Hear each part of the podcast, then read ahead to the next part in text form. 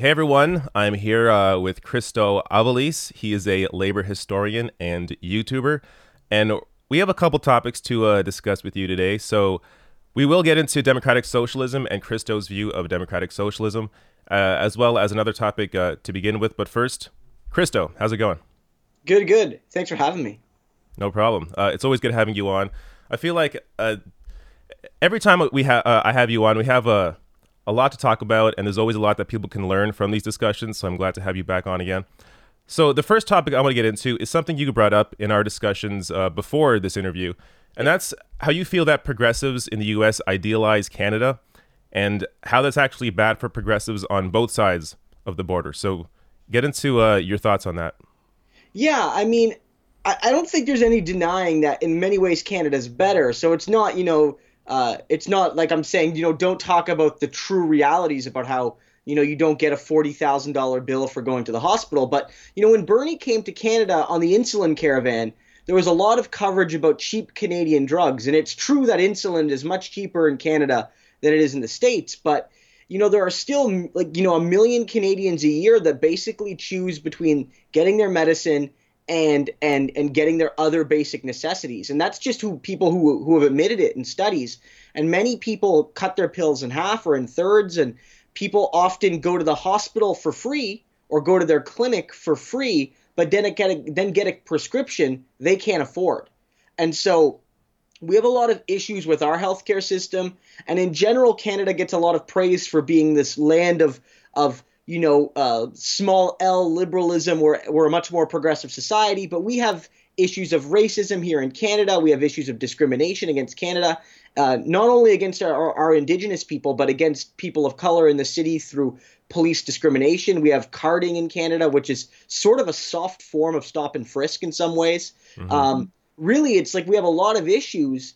And my concern is that when Americans idealize Canada, left Americans even, they sort of uh, prevent us on the left in Canada from having uh, being able to push further. And I sort of think they limit themselves because, mm. you know, when they talk about Medicare for all, Bernie's vision is actually more radical than what we have in Canada. He wants to include things that aren't included in Canada. And when American progressives say we want what Canada has, well, no, you don't. You want something better than what we have. you want yeah. you want your medicine covered. You want your teeth covered. You want mental health covered. No, you know, none of those are covered in Canada, like at mm-hmm. all, right? Yeah, I mean, so the, it's this. Yeah, it's the same thing here. It's like your workplace. You might have health insurance through your workplace, but even then, there's deductibles and copays and things like that there too.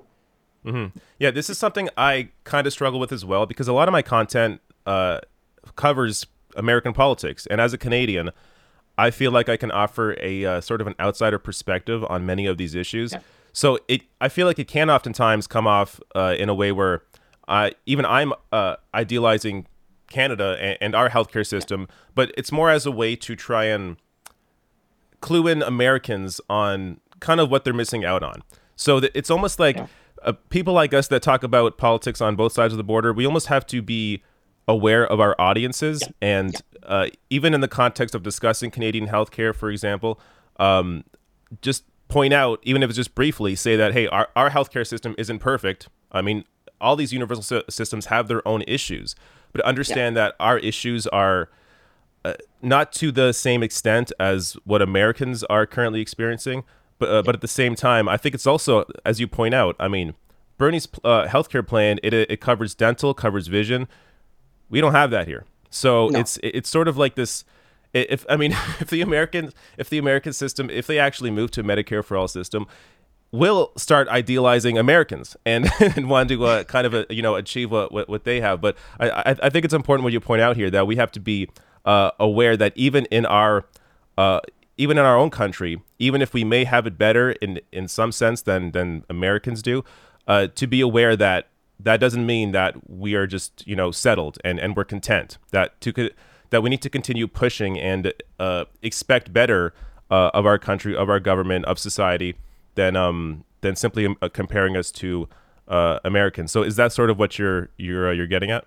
Yeah, then pretty much. I mean, there's a few things there. One in Canada, we are there is the you know the NDP in this election under Jagmeet Singh's leadership is kind of pushing for what he's calling a head to toe Medicare plan, which includes all the stuff that it includes now, which means like if you go to the hospital or you go to see your your GP, then like you know you don't have to worry. You you you use a health card, not your credit card. But if you need vision care or dental care or pharmaceutical stuff or often mental health services, you often have to pay for those things or hope you have workplace insurance. And even then again, you might still have to pay. So there are people pushing for more comprehensive visions. And actually, to his credit, Bernie Sanders sort of, um, you know, fought for this vision when he came to Canada. Bernie basically said, like, I know here in Canada your system isn't perfect. He he came here last year like just before the Ontario election and gave a talk at the U of T mm-hmm. and he said that. Right. So so Bernie Sanders is actually pretty on point here where he's like Canada you got a better system, but you guys your system's not great either. Canada's the universal healthcare system and yet that system doesn't include basics like like like medicine access. We're the only industrialized country that has one but not the other. And so yeah. it's a it's really telling in that sense what we're what we're missing. And I agree you want to tell Americans that look, the, the positives in our system are really good, but the negatives in our system are sort of the negatives you guys have. So we have to get rid of those too, right? Yeah, exactly. Um, yeah. So let's move on to, to democratic socialism because I there's a there's there's various definitions of, of socialism and, and democratic socialism. Everybody seems to have kind of their, their own take on it, but it never really to me it never really fully came together until you really put it i think perfectly in in your video on how you have these these three pillars uh, that encompass democratic socialism for you. So let's kind of go through those three pillars. Actually before we, we even get to that let's discuss uh, bernie's uh, bernie sanders his his vision of uh, democratic socialism and um, uh, how you feel or what are your thoughts on on how bernie um, communicates uh, democratic socialism in in his eyes yeah, so Bernie's democratic socialism is mostly, not exclusively, but it's mostly focused on uh, the the the basic guarantee of universal human dignity. And I think that's a core element of socialism, which is that whether you're rich or you're poor or you're in between, um, no no basic human dignity should be denied from you. And so he says that's why he wants to provide free post secondary education. He wants to uh, you know, help people uh, find work. He wants to, you know, he's talked about a job guarantee. He's talked about, you know, Medicare for all, like providing truly comprehensive health care regardless of your income or your workplace status. And for Bernie, for the most part, his vision of democratic socialism is a redistribution of wealth to ensure that there's universal human access to those basic needs. Now, that's that's a, a, sort of definition of democratic socialism, which doesn't really fully challenge the idea of the ownership of the means of production or the broader question of economic democracy. Although it should be said that Bernie Sanders, from time to time, has talked about um, you know, empowering unions, which is a key part of a mm-hmm. democratic socialist society, but not just empowering unions, because unions on their own are always sort of relegated to demanding from the employer. And it's always, mm-hmm. even the most powerful unions in, in, uh, in traditional collective bargaining, make demands of the employer, and the employer will ultimately say yes or no. And there may be strikes and there may be lockouts, but the end result is the employer, the employees ask, the employer uh, makes the decision. Yeah. Under Bernie, some of Bernie's proposals, he wants to see workers on corporate boards. He wants mm-hmm. to see worker representation at corporations like Walmart, big businesses to give workers say and to maybe even give the workers collectively an ownership of the company which would give them a say in the in the company's decisions and that goes to my the, uh, another definition of democratic socialism which is that you know the workers in in some fashion have to control the means of production yeah, so this is your just, just to, to clarify yeah. this is your second pillar essentially this is the, the worker ownership uh, pillar so, so the first pillar is sort of the the overall bernie vision of um, yeah. a universal guarantee of human dignity and this the second pillar is is worker ownership so go more into in, into that aspect of it well, the argument is that what socialism is at core is it's it's the it's the embracing of democracy broadly defined. And the reality of our workplaces in, in, in, in the 21st century, but also in the last you know, for most of human history, is that our workplaces have been autocracies or oligopolies. You know, mm-hmm. we, we have this idea that democracy is good, that uh, we cherish the right to vote, that we cherish the right to elect uh, the people who have such great power over our day to day lives, you know, our local and regional and national officials. Yet, when we go to a workplace, especially if you're not even in a union, but even in some unionized environments, effectively your fate is at the whim of your boss. And for most of your American audiences, I think it's all but one of the states like it's at will employment. So your boss can fire you pretty much at any time for almost any reason. I know there's you can't discriminate in in some cases, but even that's a very big gray area in the United States, right? Like yeah. LGBTQ people can basically be fired for it. And yeah, there are some states. I, I, yeah. I forget exactly how many states, but there are definitely there's a number of states where you can still be fired just for for being gay. And yeah, it's, it's and, and, they absurd. can be open about it. You know yeah. what I mean? Like they don't have to hide the fact. You're like, and because in Canada, I'm sure there are employers who discriminate against gay people, and and and but but will have to at least make up a reason why, besides their discrimination, right? And mm-hmm. so, um, all of this creates this a position where there's no real democracy in the workplace. So through things like worker ownership and cooperative ownership and strong unions in the workplace and a combination of all of these sorts of things, you bring democracy into the economic sphere. It's mm-hmm. it also ties into this idea that like here in Canada, like GM, they're closing or or almost closing the Oshawa plant. Uh, we know uh, the General Motors is closing their operations in Oshawa, and they're only leaving like 300 workers. Mm-hmm. And the whole discussion from from most of our political, you know, punditry and what have you, is, you know, these jobs are leaving unless they can find a way to subsidize GM to stay but no one's actually talking about no no no major voices are talking about well what if like the government or the workers or a combination therein owned the factory and used it to build electric cars and used it to build electric buses and electric trains and you know the mm-hmm. electric transit of the future nowhere is that discussion happening um, yeah. because it's like we assume that that corporations and that capitalists have the divine right to determine what is economically viable or not and that's yeah. like the, the nature of capitalism. Democratic socialism challenges that. Yeah, it's it's almost this. We're in this culture where we are we are so stuck in this in this capitalist mindset that we don't even explore ideas that are completely legitimate, but because they haven't been discussed on on a broad scale, whether it's through media or or, or from our, our, our uh, politicians, we don't really have a a clear perspective on what we can do. And yeah. I think worker co-ops, a, worker ownership, really, really uh, goes into that, and and it's something that is possible. And many countries have worker co-ops, and, and we have worker co-ops, but but not to the extent where where um you can you know you can imagine GM or yeah. that GM plant becoming a, a, a worker co-op. Yeah. Uh, just give, I guess, I think people get confused on on what on what worker ownership actually means or how it would how it would operate. Uh, what exactly is a worker co-op? Like, what is your definition of it, or, or your view on, on what a worker co-op is?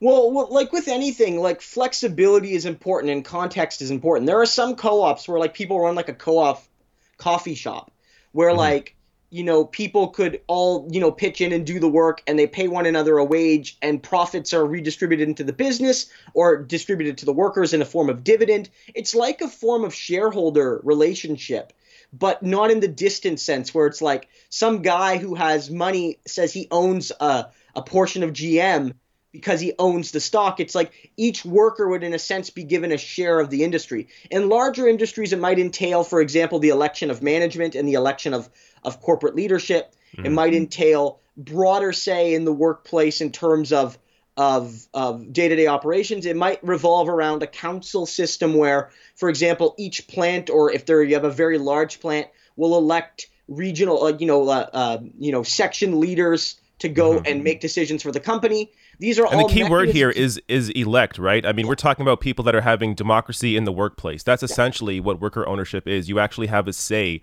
where you spend most of your day. I mean, it's it sounds yeah. like uh, you know such an obvious concept but we're so not not used to hearing it that that the idea of democracy in the workplace i mean it's when you hear it it makes complete sense but it's amazing that we really do not have these discussions and do not hear about this uh, you know just from you know uh, mainstream discussions or from politicians. Yeah. Yeah. No certainly certainly. And i think this is really key and this kind of goes into like the third issue which is like worker ownership is key, cooperative ownership is key, but there are certain things that just have to be owned by the public and not necessarily yeah. by the central state in Washington or Ottawa, although some things probably could and should be. But like municipal and state and you know community ownership of certain industries and utilities, I think is very important because the danger there is like if, if workers owned such a, a, vital industry on their own, it might create classes of workers that have more power over others. And I'm always concerned about that. That's maybe more controversial position relative to different types of socialists who who maybe feel that like all things should be worker and cooperative owned. But mm-hmm. I think, for instance, like banking should be owned by the federal government. The federal mm-hmm. government should control banking. Um, but with like telecommunications, you can have a mixture. Broad telecommunication networks should probably owned by federal governments. But as we see in the United States, uh, municipalities now are setting up municipal broadband because yep. it's cheaper and more effective, and they, there's no competition in the U.S. There's no there's barely any competition in Canada either. Yep. Uh, and that's just one example prices, of that yeah. Uh, in in uh, in Tennessee, I believe it's Chattanooga. They have uh, public uh, public internet there, and it's it's fifty times the speed of of most internet in the area. I mean, it's we're, like we're not talking about just you know a, a public option that's that's worse than everybody else. No, we're talking about a public option that is in fact better in the technology in the delivery of these services than these private companies are uh, are delivering it. Yeah, so even if you want to go to a, like an, an end goal society where like the commanding heights of the economy are controlled by the public, you know, like a, a, a long ranging socialist vision, or you want something more immediate or more modest where it's like with key industries, there should always sort of be a public option to compete with like the oligopolies. So whether it's, for instance, like like again, if, if municipalities offered their own broadband, they could compete. Uh, in some provinces in Canada, they have lower insurance rates because the provinces have uh, insurance companies. So, you know, in, in certain Western provinces in Canada that have had long term social democratic, democratic socialist governments, they have publicly owned insurance companies that compete with, you know, Allstate and, and, and, and State Farm and the and the and the mm-hmm. big the big conglomerates. And even just by competing, they can offer consumers a better rate. So it's like you combine the idea of competition is good, but with the mm-hmm. idea of state ownership of, of, of at least some major industry, because that's important. And I think it's it's vital because again, when you talk about things that are so important, whether it's like energy or the means of communication or the means of the financial system or the insurance system, you know, private control of those systems, I think really does endanger a society's sovereignty and democracy. And I think like you know, especially in a case like Canada, because some of these companies are also foreign based, it increases that that danger there. That if you're concerned about, you know, Canada's integrity, like security and, and economic and political integrity, then foreign corporations controlling banking and controlling uh, energy and controlling uh, uh, telecommunications, it should be concerning to you.